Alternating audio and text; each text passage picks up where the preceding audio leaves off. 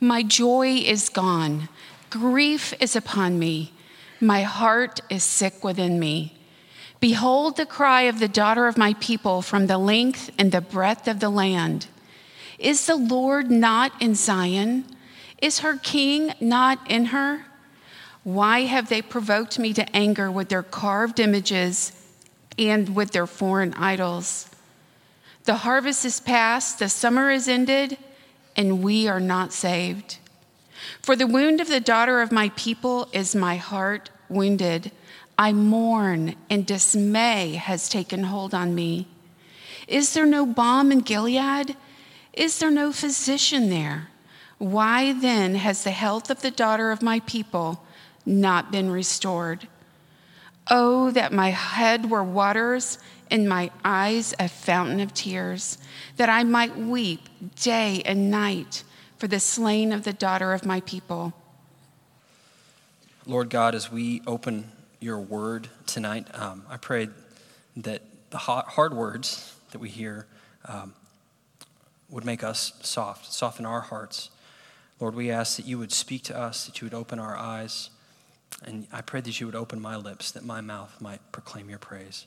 And I ask this in the name of our Lord Jesus Christ. Amen. Well, good evening. This wonderful fall ish evening. We're flirting with fall. Maybe it's coming. I don't know. Um, tonight we're going to look at the book of Jeremiah. And these are sad words, they're hard words. Um, I'm the kind of person who likes uh, sad music. I really like sad music. Um, you probably could tell that about me if you've spent any time with me at all. Uh, recently, a friend texted me and he described an album as devastating, and I immediately listened to it and loved it. Um, that's how much I like sad music. So I read Jeremiah and I hear, My joy is gone, grief is upon me, my heart is sick within me. And I'm like, Yeah, those are some lyrics to a sad song. I can get behind this. We're going to talk about Jeremiah because we're going to talk about lament and what lament has to teach us, um, maybe about how we can or um, how God invites us to pray, um, and what we do with hard things in the context of prayer. And I think Jeremiah has something to say to us about that tonight. So, just as a way of beginning, I want to think about Jeremiah on three levels. Uh, first, as a prophet. If you know anything about Jeremiah, you would say, oh, Jeremiah's prophet. He's one of the big three, he's one of the major prophets. We have minor prophets, we have the major prophets. Jeremiah is one of the major prophets. And part of the job of a prophet, part of the vocation of a prophet, is um, bearing the burden of God to the people. So, hearing God's word and speaking that word to the people, and sometimes those are very hard words words of judgment, words um, of what is going to happen that might be impending doom, but also words of hope of what God has in the future. So Jeremiah has some of the lowest lows of any of the prophets, but some of the highest highs because he's the prophet who speaks of the promise of a new covenant, even in the midst of Judah and Jerusalem being torn down all around him. So, first, I want you to think about Jeremiah as a prophet. Second, I want you to think about Jeremiah as a poet, um, especially this section we have in front of us tonight is poetry. And it uses many of the devices that we would be familiar with in poetry uh, metaphor and elevated language and imagery um, to make a point, to affect a response, to give voice to grief, to despair. And in that poetic language, he teaches us something about the nature of lament.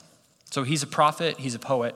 But the third level I want you to think about Jeremiah on is just as a human being, as a person. He's living at a time and place in the history of his people when everything's crumbling down. The Babylonians are marching in, they're going to tear down the temple. People are going to be dragged away into exile, including him. Things are not going very well. And he's a person. He, yes, he's a poet.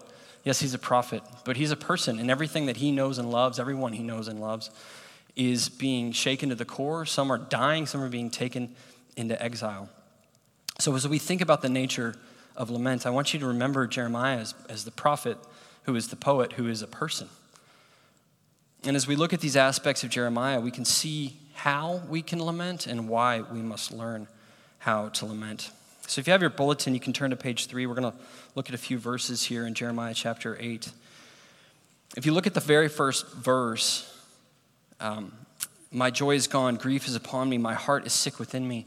That's Jeremiah's voice. He's speaking as a man, as a poet in this part, in this verse.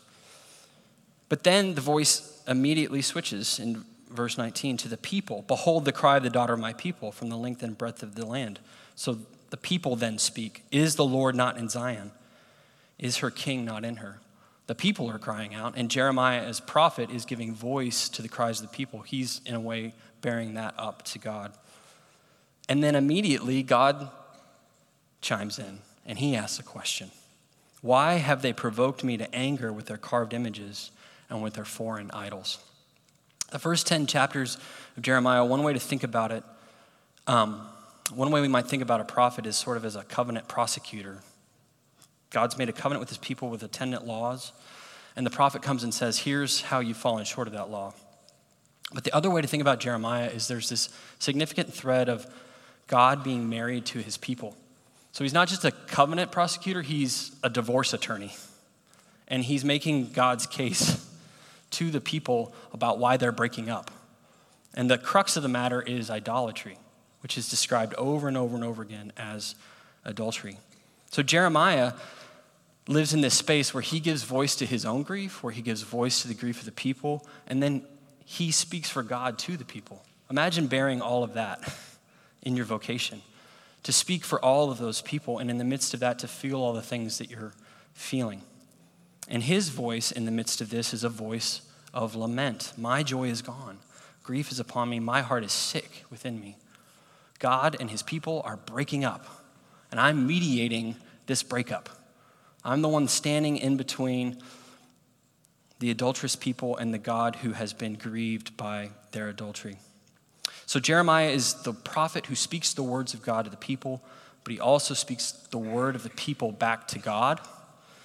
And in the midst of that, as a poet, he weaves together these voices. And as we'll see later on, there's places where it's not exactly clear who's speaking. Is it God? Is it Jeremiah? We'll get back to that. So, Jeremiah is a mediator, he's a prophet, and he's praying a grievous prayer, a lamenting prayer. And we can think of lament as a mode of prayer. It's a mode of prayer that is all over the scriptures. Depending on how you count it, 40% of the Psalms are some kind of lament. So the psalm we just read, that's a lament. Everything's rubble.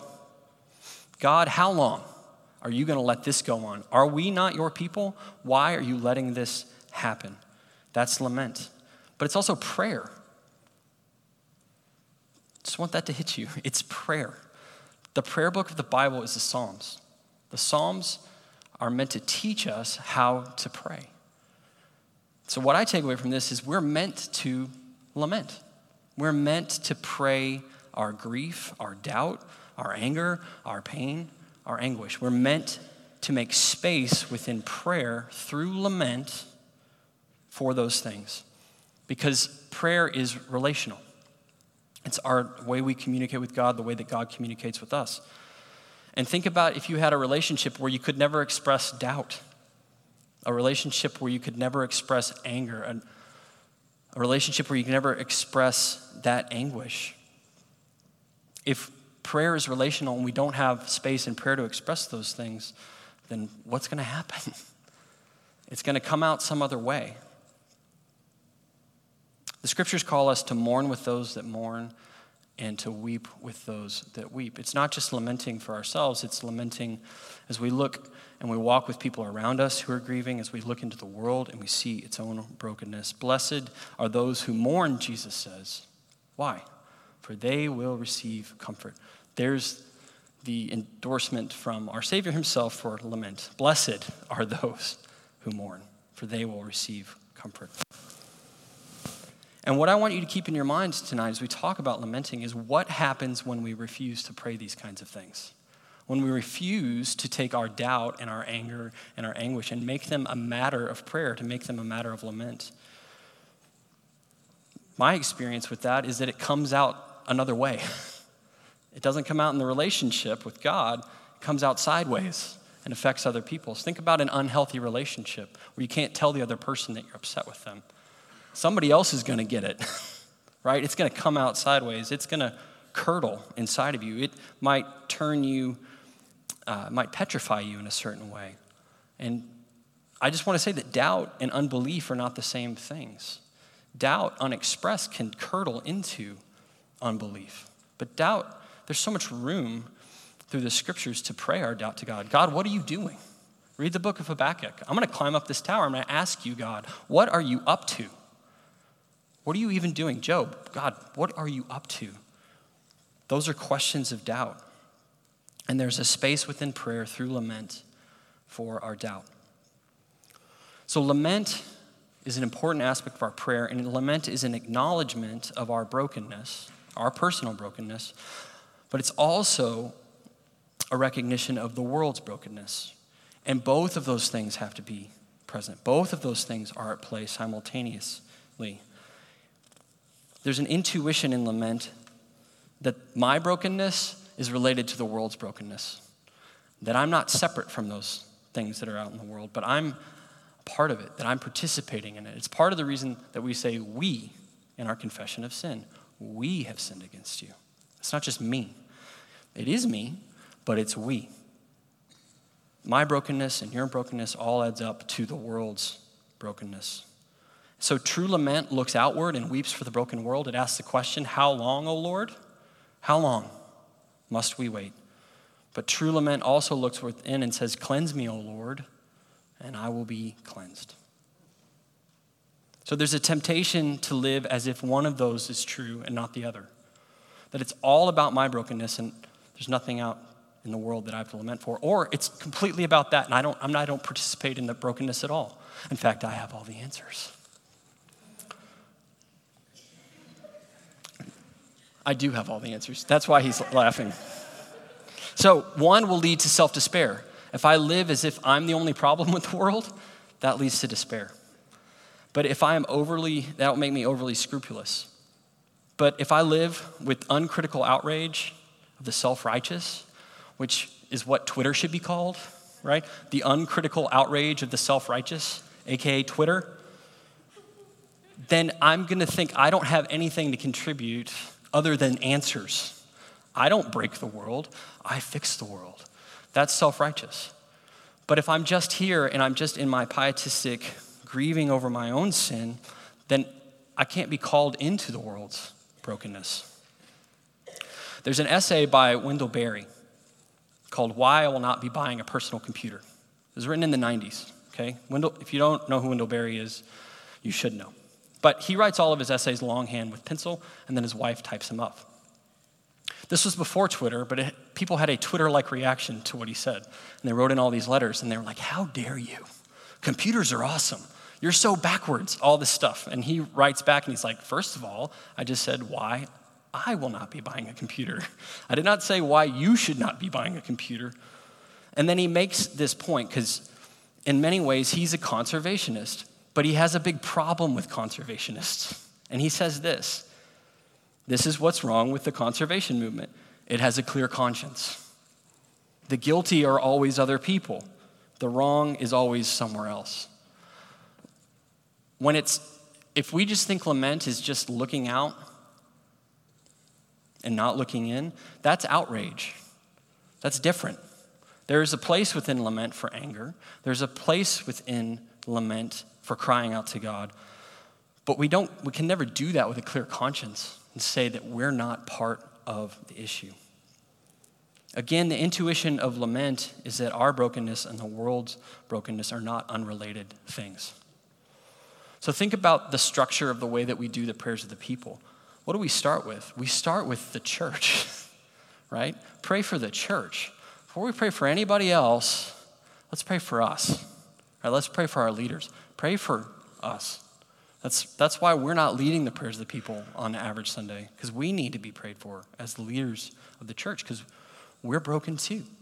We pray for the church, then we pray for the nations and the world. And there is a matter, there's a dimension of lament to that, right? Because we're crying out for the world that is broken, but we're crying out for our own brokenness too. And this may seem counterintuitive, but when we lament, it is a matter of hope when we lament, it is actually a hopeful thing. Because if we don't actually have a sense that there's something called shalom, peace, new creation, that God has the power and the intention and the will and the desire to put everything back together, then all lament would be is a meaningless cry into the dark. But we don't believe that it's that.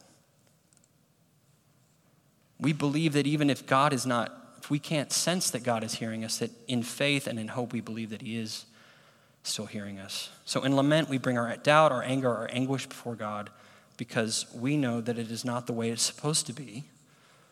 Me, I'm not the way I'm supposed to be. The world, it's not the way it's supposed to be. And we're asking God to set things right. Now, here's the danger in lament, and maybe sometimes why we don't do it. Because if prayer is relational and lament is relational, we have to be willing to hear what God might say back. It's not just us voicing our doubt. It's God might have some things to say too, which is, again, if you look at the book of Habakkuk, God has some things to say to Habakkuk. If you look at the book of Job, God ends up having some things to say to Job. And in this, these verses before us, the people cry out to God, and then God says, Why have you provoked me to anger with your idolatry? God says something back. He puts his finger on their brokenness and calls them to repentance. And that's the danger of lament for us. Is that God might put his finger on our brokenness and call us to repentance, repentance, call us to healing. But he also might call us into the world's brokenness if we're willing to listen back. He might call us to the widow, the orphan, the enslaved, the displaced, the despised, the addicted, the trapped, the people that maybe we don't spend a lot of time thinking about. God might call us into that to be part of his answer to the world, to put things back together the way that they're supposed to be. So, the question behind lament is are we willing to bear our brokenness to God in repentance? And are we also willing to enter the world's brokenness as witnesses to hope? As witnesses to the one who says, at the end of all things, I'm going to set things to right. I'm going to put everything back together again. And Jeremiah is an example of this. He bears the grief of his people to God. The commentator Philip Ryken says this that lamentation is hard service. It's not easy to lament. Why? Because Jeremiah, at one and the same time, has a passion for God's righteousness, so he is troubled by human sin but he also has a love for God's people, so he is troubled by God's judgment. And both of those things are happening simultaneously. Again, we want one or the other. We want to live in one space and not the other. But the call in lament is to live in both spaces, to be able to say, My joy is gone, grief is upon me, my heart is sick within me. So, Jeremiah's role as a prophet is more than simple denunciation. Here's all the wrong things you've done, people of God. He doesn't stand above the people, but he rather stands with the people. So he might be this covenant lawyer, he might be the divorce attorney, but he came out of the same people. He's part of it too. He mediates both parties that are grieved, which brings us to to what is to me the most interesting and challenging part of these verses, which is the possibility that God is lamenting, that God is grieving. Look at verse 21. The wound of the daughter of my people is my heart wounded, and dismay has taken hold of me. Who's talking? Is that Jeremiah? Is it God? Does it matter?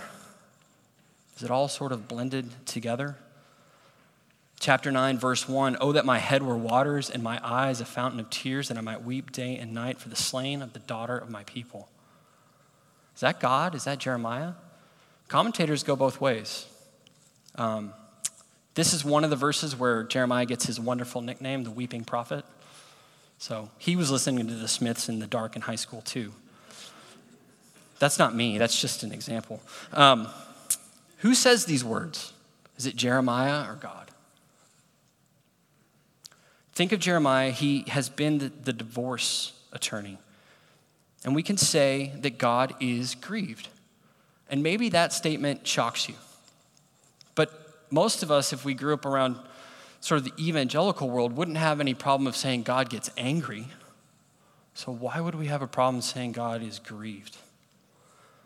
And why would we have a problem talking about the relationship between anger and grief? Christopher Wright, in his commentary, The Message of Jeremiah, puts it this way We must not think, for example, that if God is grieved by our sin, he cannot also be angry about it. Just think about the nature of relationship. On the contrary, the very nature of the relationship is such that terrible anger and desperate grief are both simultaneously appropriate reactions, as those who have experienced or witnessed a marriage breakdown will immediately agree. Jeremiah has already portrayed the relationship between Yahweh and Israel as a marriage that began with a honeymoon and ended in divorce. Anger and tears? Absolutely. God is grieved over what his people have done. Which brings us to Jesus. Jesus laments too. Jesus, as the one mediator between God and man that we heard about in Paul in 1 Timothy, Jesus is the one mediator between God and man, which has something to do with his prophetic office, meaning that he is bearing the voice of the people to God and bearing the voice of God to the people. Jesus, as a prophet, is entering into Jerusalem. And what does he say? He says, Oh, Jerusalem, Jerusalem. And he weeps over the city that kills the prophets. He weeps over the city that will kill him. Is Jesus grieved? Oh, yeah. Is he angry too? Yeah. It's all mixed together. This is the city that kills the prophets, but he loves it. He loves that city because that grief and that anger is all rooted in covenant love for the people of God. There is one mediator between God and man Christ Jesus our Lord. And Christ's greatest lament is from the cross, where he says, My God, my God, why have you forsaken me? There is no deeper cry of anguish or lament than that. And in crying that out, Jesus goes to the outer limits of God forsakenness. He experiences death and destruction. He experiences what the whole people of God experienced in exile, so that that might never have to happen again. See, we need a, we need a mediator. We need a mediator who can voice the people's lament to God, that Jesus cries out for everyone who's ever felt abandoned by God. My God, my God, why have you forsaken me? But he also is God's lament to the world. Like, this is what I'm willing to do to mend this relationship. Okay, this divorce is not final. I'm making a new covenant, to use the, James, the language of Jeremiah. So, this brings us back to what Jeremiah says, to the most famous portion of these verses. Is there no balm in Gilead?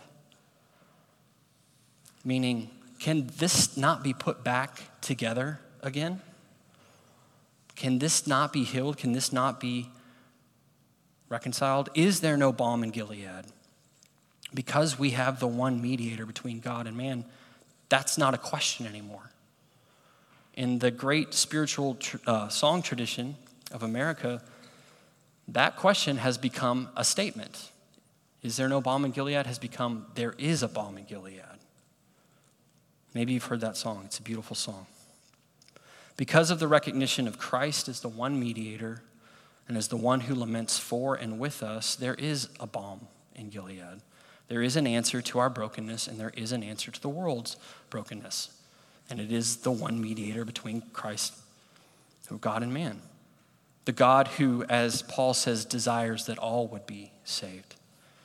And yet, in the midst of our own lives, we wait for the fullness of that, which is why we must learn how to lament ourselves. Jesus gave the ultimate lament. We cannot ultimately be forsaken by God, and yet we're here in this middle space where we're waiting, and there's still brokenness in here, and there's still brokenness out there. So, my hope for myself and for us is that we could be people who learn how to pray this way to not be scared of it, To not be scared of taking our doubt to God. To not be scared of taking our anger to God. And not to be scared either of what He might say back, of the way that He might call our brokenness out of ourselves to give back to Him for healing and repentance, and the ways in which He might call us into the world's brokenness. Let us pray. Lord God, we, we thank you. Um, we thank you that you are the one mediator, um, that you bear the voice of the people to God and you bear the voice of God to the people with complete perfection. So, Lord, we want to trust you.